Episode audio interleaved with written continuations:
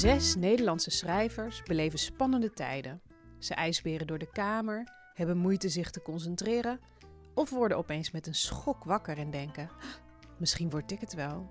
Op 9 mei weten we het, wie de winnaar is van de Libris Literatuurprijs.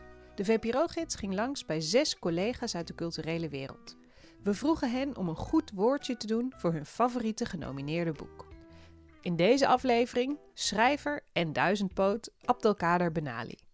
Hij neemt het op voor de Atlas van Overal van Denise Kuipers. De hoofdpersoon uh, is uh, Dennis Kuipers zelf, die het uh, verhaal wil schrijven van zijn, van zijn vader. En daarvoor gaat hij terug naar Hengelo en, en hij zoekt aan de hand van, van herinneringen, de verhalen van zijn moeder. Hij stuit ook op een soort van memoire die zijn vader heeft geschreven, waar hij stukken weer uit vertaalt probeert hij eigenlijk het gat op te vullen van, uh, van een gemiste jeugd. Hij is, uh, hij is al heel, heel lang weg van huis, hij is naar Amerika gegaan, hij heeft kinderen gekregen.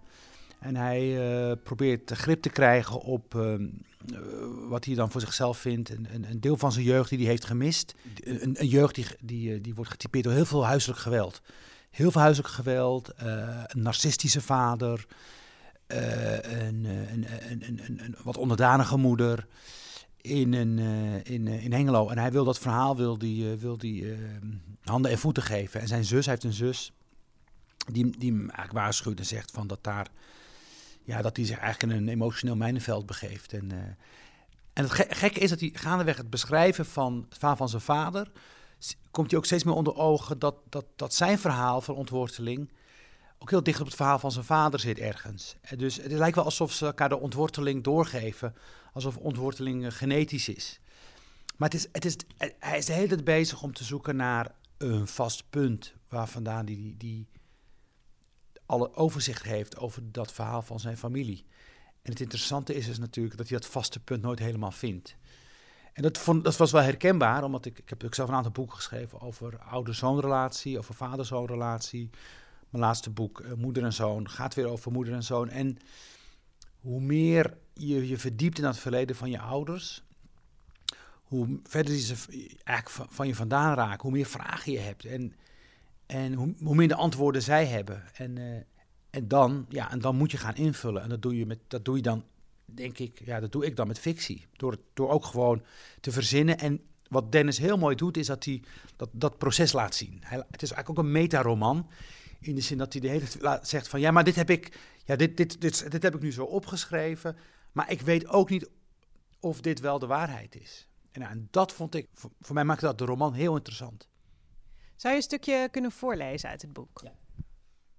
Gele herfstbladeren knisperen onder mijn voeten als ik de straat in kom lopen waar ik ben opgegroeid.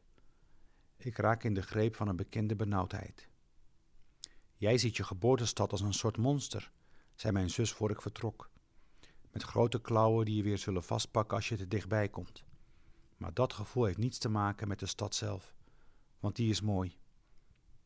Weet je nog de gouden regen die vroeger langs het pad achter het huis stond? En de drukke vlinderstruik die de overburen in de voortuin hadden?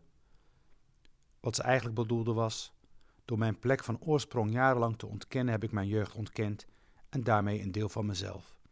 De vroegste wereld die mij vorm gaf. Ik bel aan.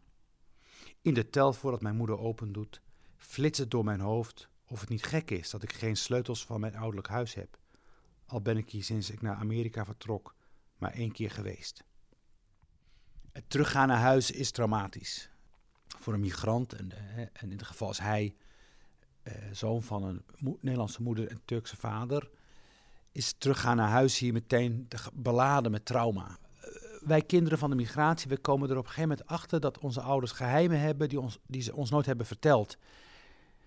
Wij willen die geheimen weten, omdat wij denken dat ons leven daardoor beter wordt. En daar komt Dennis Kuipers ook achter in deze roman.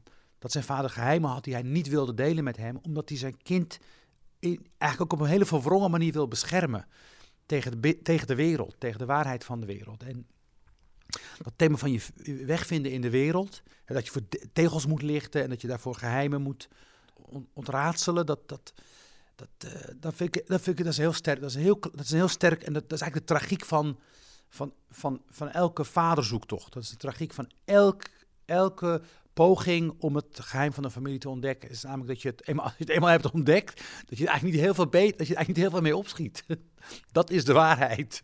Dat je op een manier nog meer, ja, eigenlijk nog meer, meer kwaad doet dan goed. Die, die, die, vader van, uh, van de hoofdpersoon is een extreem, geweld, extreem agressieve man. Zeer, zeer, uh, ja, is opgewonden standje, zullen we maar noemen. En uh, wij denken natuurlijk heel altijd van ja, die man moet zich beheersen en hij zou beter moeten weten, hij moet zijn verantwoordelijkheden kennen. Maar, maar je komt er gaandeweg achter dat die man natuurlijk ook gewoon slachtoffer was van dat tussen wal en schip vallen. Slachtoffer van geweld in Turkije, uh, niet gezien worden in Nederland, racisme, discriminatie, eenzaamheid, isolatie.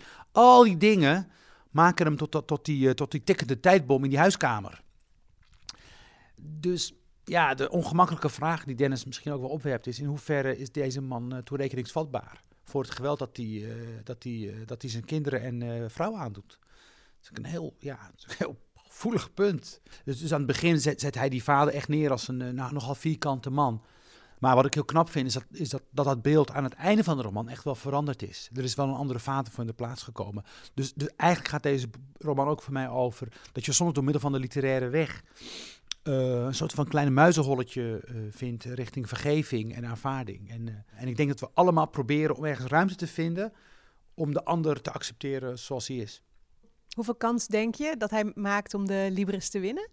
Ik denk dat hij 100% kans maakt. En zelfs als, als hij het niet wint, vind, ik dat, dat, wel, dat, vind ik dat hij een belangrijk boek heeft geschreven. De lef die je toont en de moed die je toont en vooral de kwetsbaarheid die je toont vind ik dat dit boek uh, ja, de, de tand des tijds zal doorstaan.